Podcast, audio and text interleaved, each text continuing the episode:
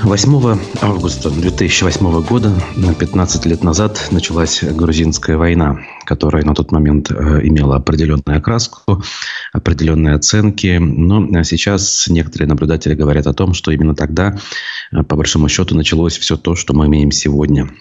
Э, друзья, давайте вновь поговорим о темах, которые нас будоражат, которые имеют значение в эфире Э, программа «Аспекты республики» на канале «Аспекты Башкортостан». И сегодня 8 августа, уже 23 года, вторник. Меня зовут Руслан Валиев. Наши трансляции идут в YouTube, ВКонтакте и Одноклассниках. В ближайшие полчаса можем поговорить, э, обсудить текущую информационную повестку дня. Поэтому пишите свои комментарии в чате YouTube трансляции, ставьте лайки. Э, делайте э, как минимум э, вот это простое легкое движение мышью, которое для вас ничего не стоит, а для нас является важным подспорьем в нашей работе. Начнем давайте. Начну с публикации, которую заметили даже федеральные СМИ, чего они делают не всегда, когда касается текущей рутины, связанные с деятельностью наших так называемых депутатов так называемого парламента. Я имею в виду, конечно, Курултай, Госсобрание. Закон о штрафах за отказ от знамени победы в Башкирии примут осенью, пишет РБК. Вот вы не ослышались именно так. И что здесь пишет на этот счет издание? А, значит, об этом сообщила пресс-служба Госсобрания. Проект поправок в Кодекс э, Башкирии об административных правонарушениях был принят уже в первом чтении. Депутаты рассмотрят документ в двух оставшихся чтениях на осенней парламентской сессии. Председатель Госсобрания Константин Толкачев считает, что введение наказания за неиспользование Знамени Победы заставит жителей республики выполнять закон, принятый ранее – который предписывает вывешивать на официальных зданиях копию исторического флага в дни празднования победы в Великой Отечественной войне. Штрафы предлагается ввести пока в отношении юридических и должностных лиц, Чиновников за неповешенное вовремя Знамя Победы будут штрафовать на 10-15 тысяч рублей всего-то, да, по сравнению с дискредитацией вооруженных сил, э, полная ерунда. Организации будут оштрафованы на 20-25 тысяч рублей. По словам спикера Госсобрания, это позволит предотвратить распространение ксенофобии и фашизма в обществе. Вот так вот ни много ни мало. То есть все то, что мы сейчас слышим из каждого утюга, всю вот эту оголтелую пропаганду, э, в качестве э, рупора распространения вот этих самых идеологий он э, никак не оценивает и не считает, а, видимо, флаг каким-то образом повлияет. И дальше он пишет. Память о героических и вместе с тем трагических страницах истории 20 века должна переходить из поколения в поколение, чтобы ни мы, ни наши потомки не допустили реванша коричневой чумы, заявил Толкачев. Ну, я бы здесь, конечно, поспорил. Наверное, для того, чтобы память о героических и вместе с тем трагических страницах истории сохранялась, нужно эти самые э, страницы изучать. И нужно открывать архивы, в которых э, эти вещи э, зачастую хранятся под грифом «секретно» и не были открыты даже в 90-е годы, когда этот процесс вроде как начался, но должным образом не был завершен. И только Объективное изучение истории со всеми ее плюсами и минусами может позволить сохранить эту память. Каким образом знамя, вывешенное, может э, на это повлиять, это, конечно же, большой вопрос. Ну и есть э, совсем простые вопросы здесь. А разве существует проблема с тем, что кто-то э, саботирует, скажем так, данную идею? По-моему, давно, все успешно и без всяких законов и многие-многие годы копию Знамени Победы использовали, и нет, наверное, человека, ну, за редким исключением, которые не знают, как это самое знамя выглядит. В этом смысле нет проблем, все хорошо. И надо его помнить, безусловно, но придумывать штрафы – это сродни тому, что, я не знаю, придумывать штраф за отрицание того, что утро сменит ночь, а вечер сменит день и так далее, и так далее. Ну, совершенно очевидные вещи. Мы вынуждены прописывать в законах, видимо, потому что уже не знают, как э, услужить, как угодить, э, поскольку все, что можно было принять, придумали и приняли. Ну, хотя почему голь на выдумке хитра, и я думаю, что наши э, депутаты, особенно вот новый состав, посмотрим, какой будет э, после выборов в сентябрьских, они э, еще и не такое придумывают, поэтому удивляться мы будем еще и еще. Ну, а дальше, если идти к новостям, немножечко официальной хроники, что ли. Министр здравоохранения Российской Федерации побывал в Уфе и совершил утренний велопробег по набережной реки Белой в Уфе. Пишет нам Башинформ и приводит соответствующую фотографию, где мы видим руководителя администрации Радия Хабирова Максима Забелина, видим мэра Уфы Ратмира Мавлиева, собственно, Михаила Мурашко и целую делегацию также видим. Значит, он э, доехал до пристани у монумента дружбы и финишировал на площадке под парком Ватан. А, это наша традиция – совершать утренние велопробеги в городах проведения наших больших российских совещаний от Сахалина до западных границ, сказал он. Это хороший способ взбодриться с утра и провести ознакомительную прогулку по нашим российским городам. Набережная мне понравилась, как и Уфа. Столица Башкирии – красивый зеленый город, сказал Мурашко. Ну, повезло, что совещание э, в августе, летом. Э, что бы он сказал в ноябре, в декабре или в феврале, когда там э, снега по горло и сонные поле зелени. Ну ладно, это, как говорится, безобидная шалость, пускай. Ну и дальше к серьезным темам. Тема, которая началась на прошлой неделе с военнослужащим Ильдаром Булатовым, который угрожал взорвать гранату в Уфе. И его сослуживец э, дал интервью изданию УФА-1 и сообщил, что, скорее всего, э, Ильдар Булатов не был готов к возможной смерти. Это материал УФА-1 у нас на, сайте аспектымедиа.ру, он также присутствует. Значит, по словам Культуманова, это фамилия сослуживца Ильдара Булатова, Э, Булатов отправился на спецоперацию в качестве добровольца. Его определили в батальон имени Достовалова. А его командиром стал старший сержант Ренат Культуманов, собственно, тот, который дал интервью. С его слов, долго солдат в его взводе не задержался, он попросил перевестись в другой, где командовал его хороший приятель. Однажды он попросил меня перевести его к нему. Я не отказал. Туда он перевелся, собственно, на должность водителя машины. Убыли они домой в начале декабря. Скорее всего, тогда они вывезли ручные гранаты. По словам сослуживца, Ильдар вел себя подобающе и никогда не жаловался командованию на проблемы с припасами. Ильдар никогда не высказывался относительно плохой организации батальона. Каждый военнослужащий подтвердит, что у нас нет проблем Гуманитарка у нас каждый день. Теплая одежда, вода, все имеется. Да и жаловаться было не на что. Лично он не участвовал в боевых задачах. Когда мы выезжали, он оставался, смотрел за вещами. Скорее всего, он просто не был готов к трудностям, которые он встретил. Не был готов к возможной смерти. По словам сослуживца, самовольно покинувших взводы в те времена было достаточно. Честно говоря, я о нем даже не помню, потому что у нас многие люди уже спятисотились то есть э, стали теми, кто добровольно покинули часть. Поступок Эльдара был неправильным. Не знаю, кто надоумил его. Может, просто хотел оправдать себя, не ожидал, что все так серьезно, что дезертирство – это серьезная статья. У нас же как? Все добровольцы, э, мы заключаем контракт на полгода. Э, все были настроены на этот срок, но не у всех получалось уезжать спустя 6 месяцев. Это и побуждало многих уезжать. Но спустя время они все равно возвращались и продолжают служить. А вот есть те, кто даже на связь не выходил. На них уже возбуждали дела, сказал э, командир. Ну, не особо что-то мы тут э, смогли прояснить, исходя из того, что прочитали, но по большому счету даже вот этот небольшой штрих, он подтверждает э, всю ту полноту информации, всю ту полноту картины, которую, ну, по крайней мере, лично у меня формируется вокруг всей этой истории. Ильяс Баширов пишет «С добрым утром» и вам того же, Ильяс. Ну, а я двигаюсь дальше и э, обращусь к новости также на сайте аспектымедиа.ру, касательно проекта достройки Уфимского дома смерти.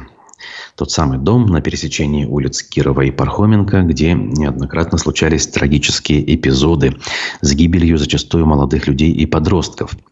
О том, что совладелец компании Art City, э, которая взялась за то, чтобы достроить этот дом, получила документы, сообщил, собственно, совладелец э, компании Артур Харрисов.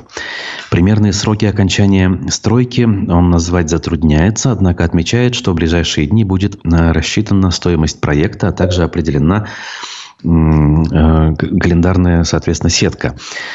Вот.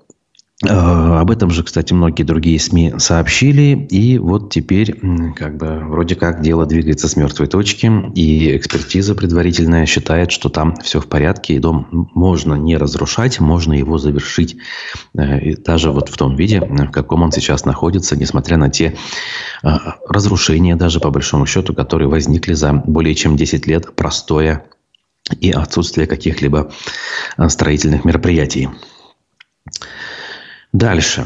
А, новость с аспектов. Также а, в Стерлитамаке полиция задержала около 30 вооруженных подростков. Вот э, выходные нас эта новость затронула, скажем так, и на первый взгляд показалась неожиданной, да и, в общем-то, она действительно кажется довольно странной.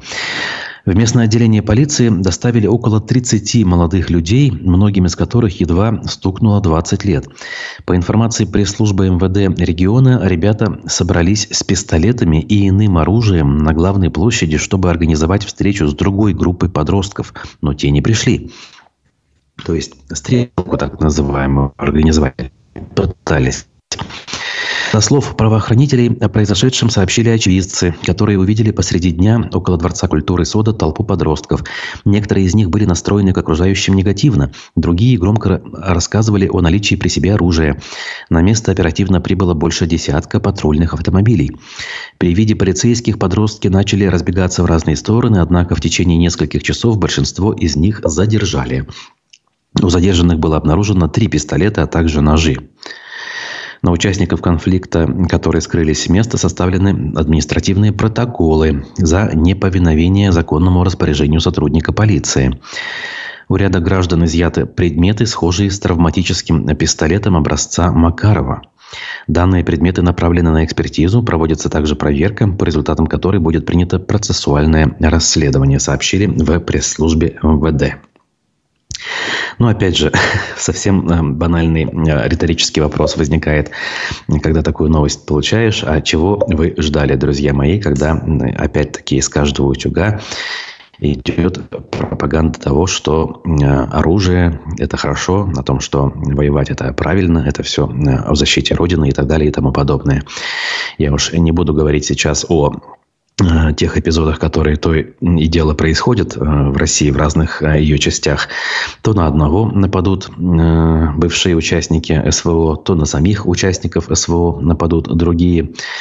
И, в общем, это все как снежный ком накапливается и накапливаться будет дальше. Уровень ненависти, снижение порога этики тоже налицо, когда еще вчера казавшиеся невозможными и осуждаемыми вещи сейчас становятся вполне допустимыми и даже поощряемыми. Это все в конечном итоге отражается, собственно, на тех людях, которые э, с пеной у рта доказывают всем, что они вне политики, их это не интересует, да и они вообще в этом не разбираются, поэтому лучше э, будут э, со стороны спокойненько наблюдать.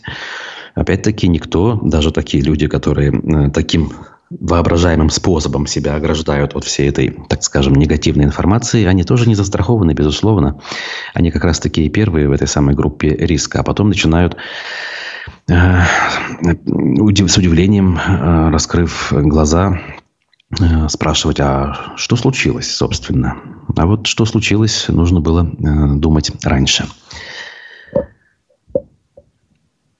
Тем временем э, в Уфе, так, да, такая новость, ну, перед паузой давайте мы ее посмотрим. Она может быть не столь важная, но тоже любопытная. Э, в Уфе решили создать умную колонку, которая говорит на башкирском. Первая партия в количестве 250 штук отправится в детские сады и школы для тестирования в 2024 году. о чем сообщила директор фонда по сохранению и развитию башкирского языка Гульнас Юсупова. Проект получил поддержку в виде двух грантов главы Башкирии на разработку самой колонки и программного обеспечения для нее. Всего 6 миллионов рублей.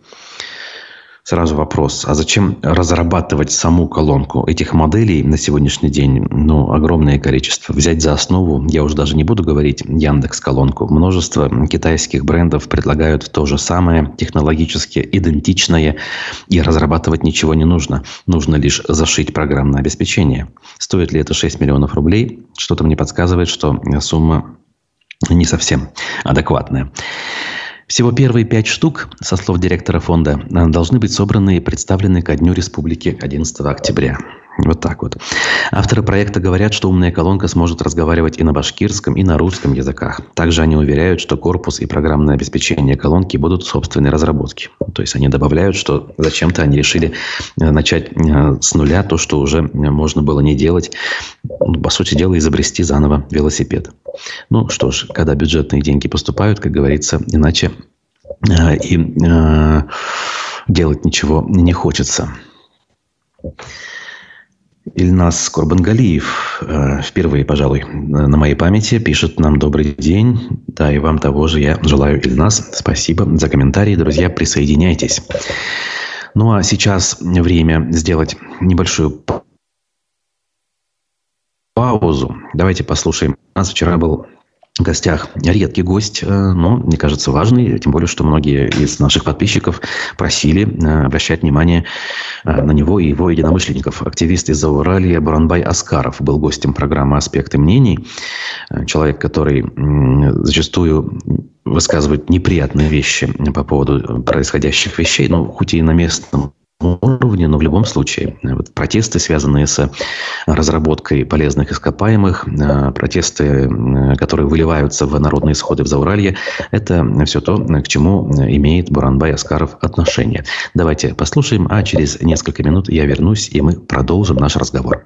1 июля жители села Подольск Хайбельского района провели сход, протестуя против переселения из-за разработки Подольского метноцинкового месторождения. В конце июля они записали видеообращение к Владимиру Путину, генпрокурору Краснову и руководителю Следственного комитета России Александру Бастрыкину. А в обращении они попросили вмешаться в ситуацию и не допустить рейдерского захвата земель. Теперь идет доследственная проверка по его поручению.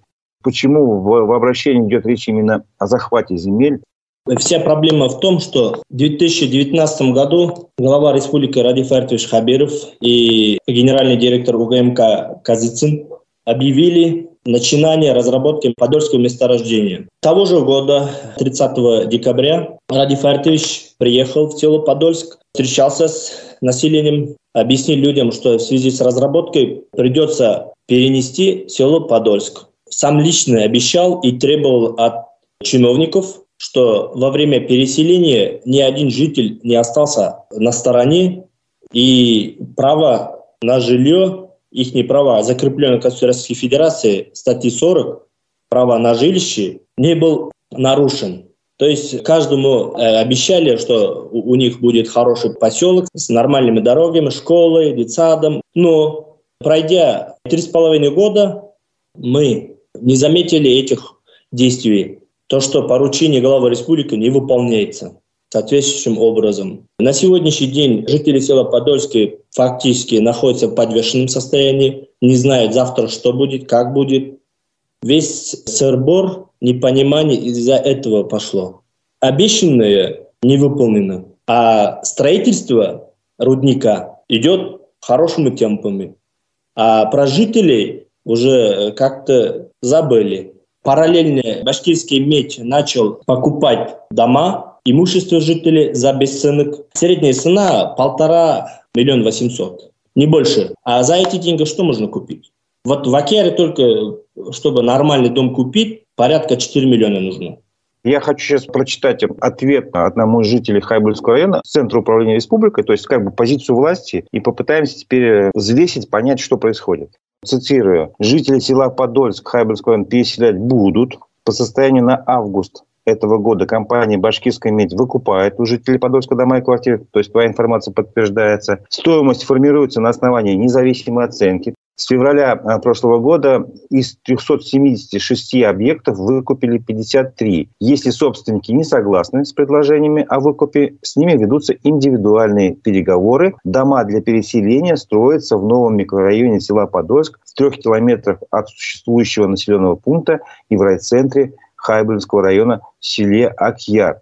А ситуация с переселением находится на контроле у органов власти республики. Что здесь правда, что здесь немножко лукавость, у нас есть закон, прекрасный закон от 20 апреля 2005 года номер 178 об административно-территориальном обустройстве Республики Башкортостан. В нем содержится всего лишь 15 статей. Статья номер 2. Часть первая. Территория Республики Башкортостан целостна, едина, неделима, неотчуждаема. Территория и границы Республики Башкортостан не могут быть изменены без ее согласия.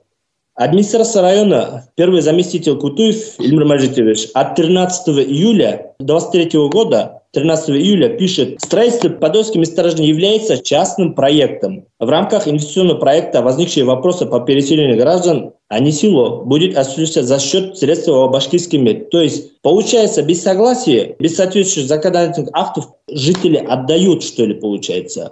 Вам обещали сначала построить отдельное село, километров за 30, видимо, от Подольска существующего, и там всю инфраструктуру сделать. Это изначально, как жители поняли во время встречи с Хабировым. Так? А Мы а сейчас вам предлагают совершенно другое. То есть жителям предлагают просто продать свои дома, квартиры, при этом э, по цене, за которую они могут купить только часть жилья, и люди будут на произвол судьбы брошены. Да. Разиф Агай, порядок здесь, э, вот в этом законе все от и до написано. Должна была проводиться сход граждан об изменении границы. Сход граждан является основным законом, так ведь, местного самоуправления.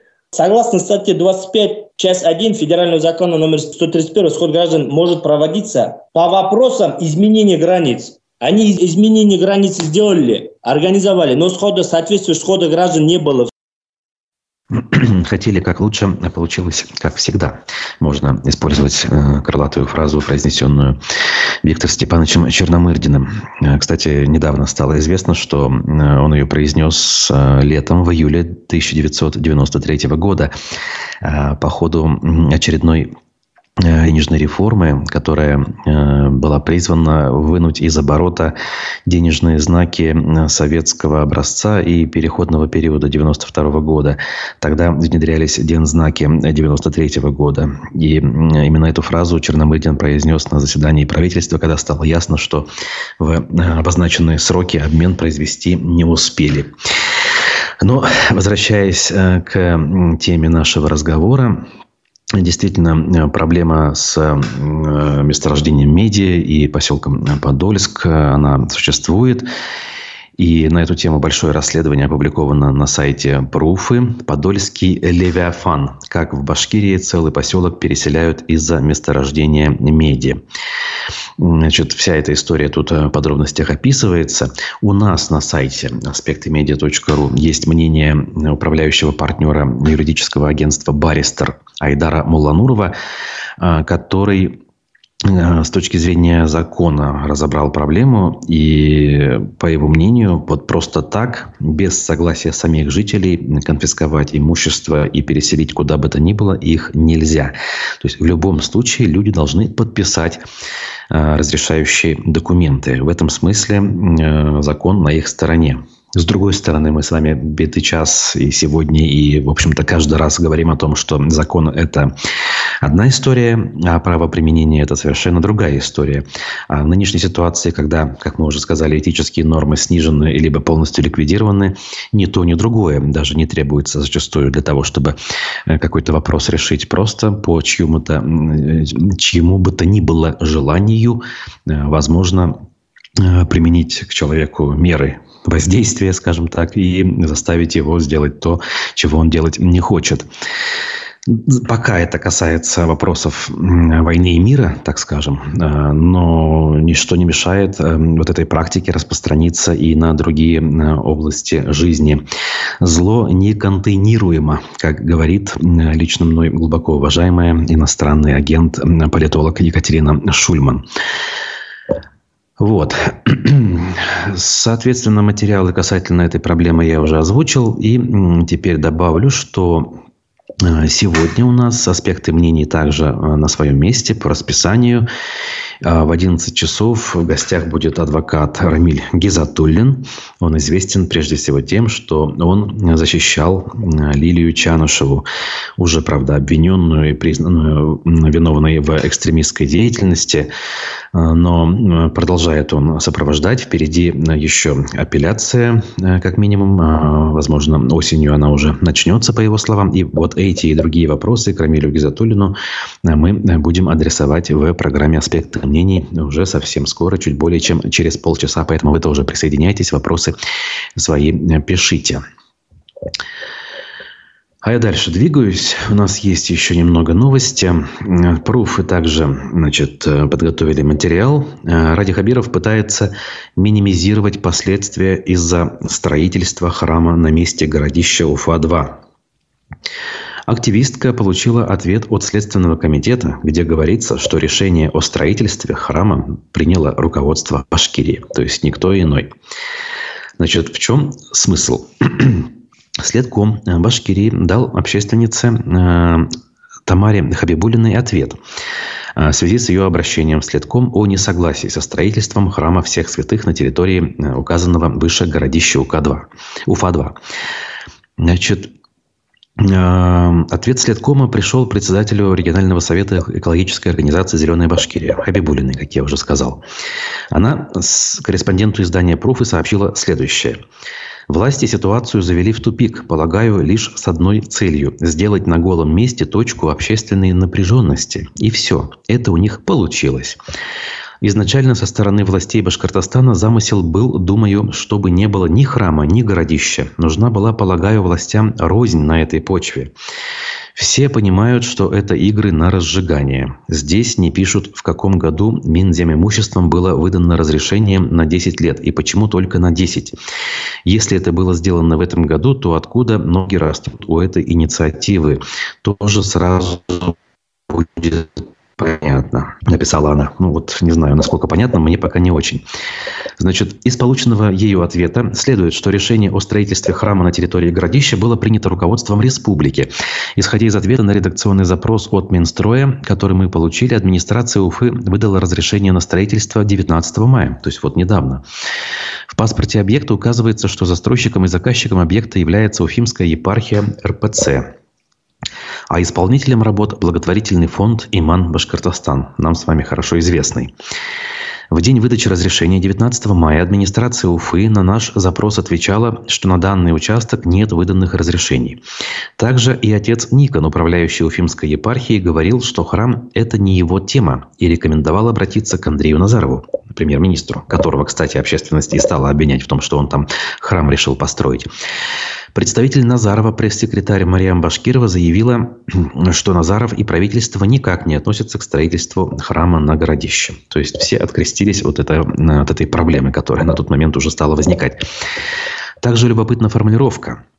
Работы по строительству храма решением главы республики приостановлены в связи с проработкой и последующей реализацией наиболее эффективных путей ее решения и минимизацией негативных общественно-политических последствий. Вот так вот. Совсем недавно, 22 июля, на месте строительства прошел массовый флешмоб, который собрал как минимум 150 человек. Возможно, для минимизации общественно-политических последствий руководство республики стоило бы отозвать разрешение на строительство на данной территории. Однако это до сих пор не было сделано, пишет издание э, э, Пруфы. И здесь Действительно, вот у меня тоже вопросов пока больше, чем ответов, поскольку, с одной стороны, э, Следком сообщает, что правительство приостановило реализацию проекта, с другой стороны, а откуда исходила инициатива, и самое главное, действительно, с какой целью, это вопрос остается открытым. И здесь я не согласен с Хабибулиной, что кто-то действительно изначально хотел что-то там разжечь, внести какую-то смуту и прочее. Обычно это все идет, как говорится, в нагрузку, в довесок к тем решениям, которые принимают власти, потому что они их принимают без достаточной проработки и без взвешивания многочисленных аргументов за и против. А говорить о том, что кто-то специально занимается тем, чтобы внести раскол, ну, это очень вряд ли. Тем более такие вещи на сегодняшний день серьезно отслеживаются и преследуются со стороны федеральных структур, назовем это так, э, не уточняя, каких именно структур. В общем, пока ситуация на паузе. Э, куда она будет двигаться дальше, мы сможем, наверное, узнать в обозримом будущем. А пока она замерла вот в той точке, в какой находится. Тем временем э, к школь... школьников республики, впрочем, как и всей страны, привлекут к обязательным работам. Все новое, хорошо забытое старое, как известно. Э, министр образования и науки Айбулат Хажин на оперативном совещании вчера раскрыл, каким обязательным видом работ привлекут школьников уже 1 сентября.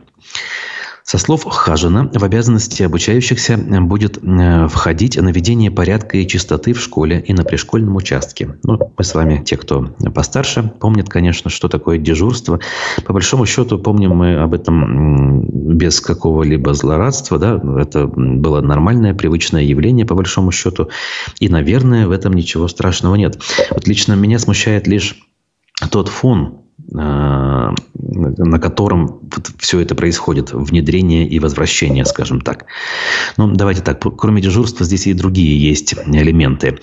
Значит, э, туда, туда входит оформление школы, работа в школьных музеях, в театрах и библиотеках. Как пример, это могут быть высадка растений, оформление класса или площадки перед важным мероприятием, уборка мусора с территории и так далее.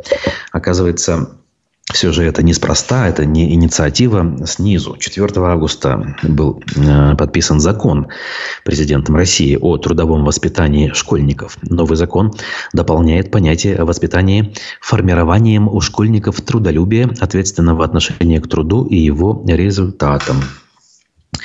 Ну, посмотрим, как это будет э, внедряться, возвращаться. Для тех ребят, кто уже находится в более сознательном возрасте, наверное, это будет непросто. Э, хотя, опять же, вопрос дискуссионный. Э, мы, как говорится, все это делали в свое время, и руки не отвалились с одной стороны. С другой стороны, я помню, как часто это все выглядело, с моей точки зрения, очень неразумным, нецелесообразным и несправедливым даже в некотором смысле. Особенно, когда Дело касалось использования нашего труда на так называемых колхозных полях, где объем работ был чрезвычайно высоким на протяжении многих дней.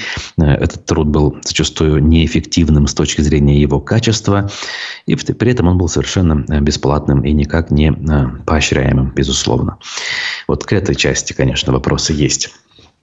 Правда, здесь в законе не указано. С другой стороны, сейчас как таковых колхозов-то и нет, а э, Опять-таки, я вот не вижу преград э, в сельской местности э, вернуться к этой практике.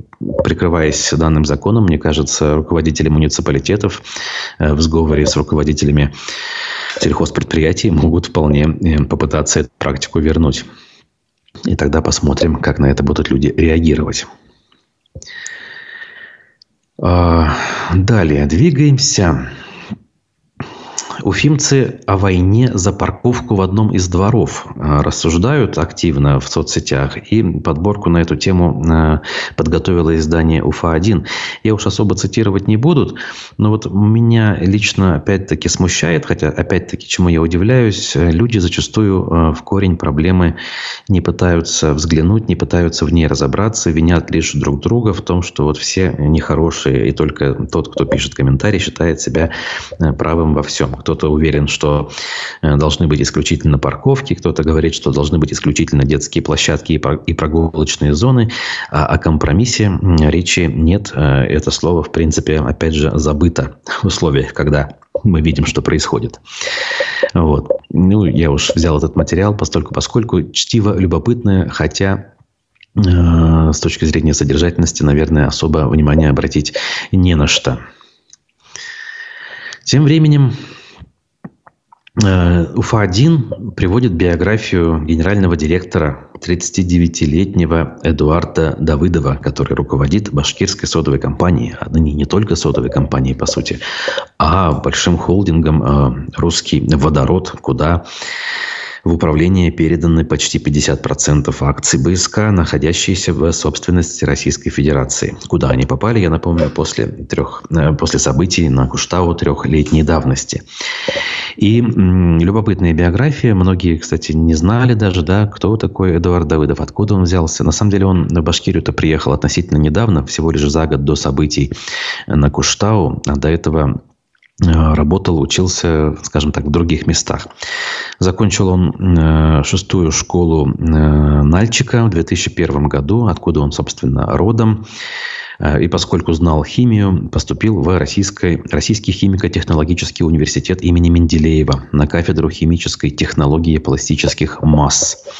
Э, по образованию профильному, по сути дела, он работает. И что интересно, э, работая, обучаясь в институте, он устроился в пятерочку на должность бухгалтера-экономиста После окончания базового образования в пятом году поступил на факультет экономики и финансов Российской Академии Народного Хозяйства и Госслужбы и уже работал параллельно на разных компаниях. Тут целый список, и это странно выглядит, конечно, как можно параллельно столько должностей совмещать. Ну, видимо, человек все-таки действительно талантлив.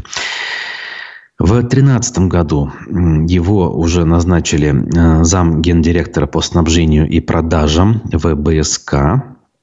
И спустя 4 года в 2019 году как раз-таки он стал замом гендиректора.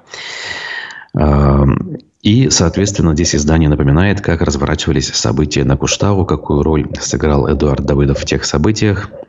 Я тоже, конечно, хорошо те события помню, тем более, что сразу после них нам удалось э, общаться лично, э, организовывая интервью с главным редактором ликвидированной уже радиостанции «Эхо Москвы» Алексеем Венедиктовым. Это все происходило на площадке э, Зауральского экономического форума в Сибае, буквально через три дня после всех событий.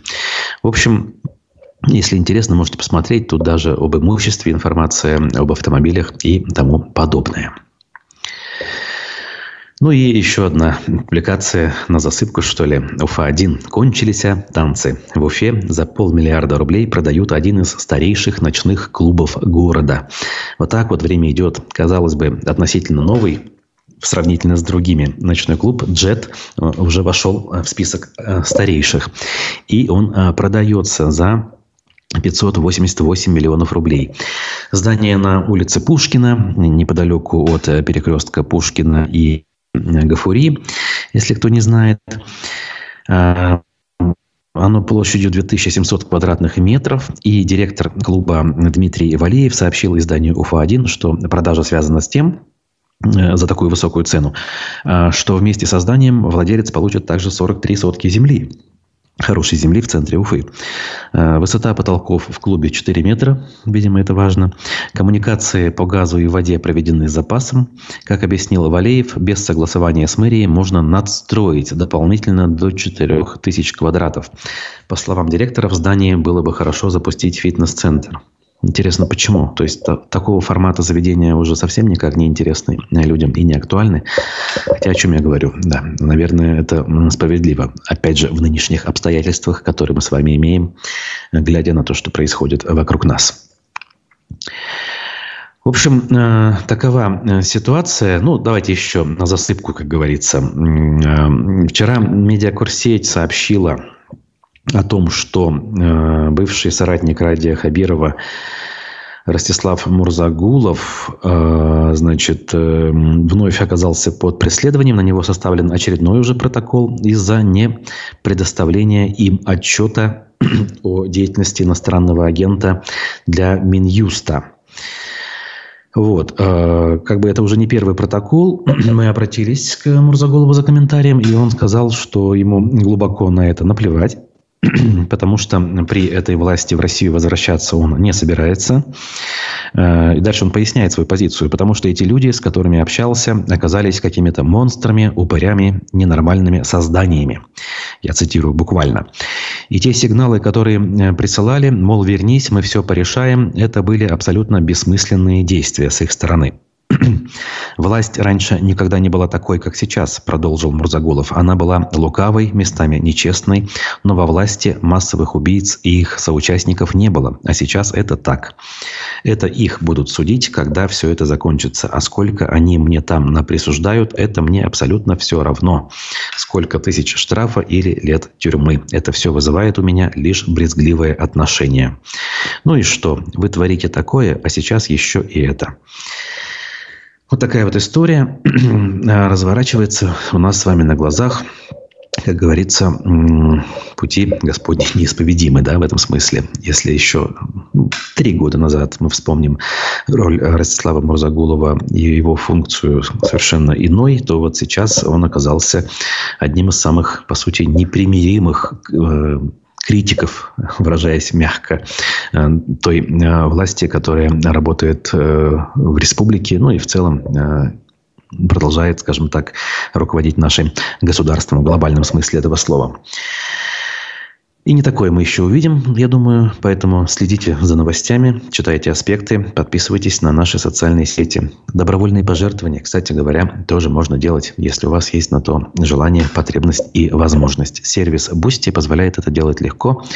Ссылка на него у нас в описаниях к каждой трансляции на месте. Мы с вами увидимся ориентировочно э, послезавтра уже в четверг. Ну а все текущее в режиме нон-стоп у нас э, на всех наших онлайн-ресурсах. Увидимся. Хорошего дня. До свидания.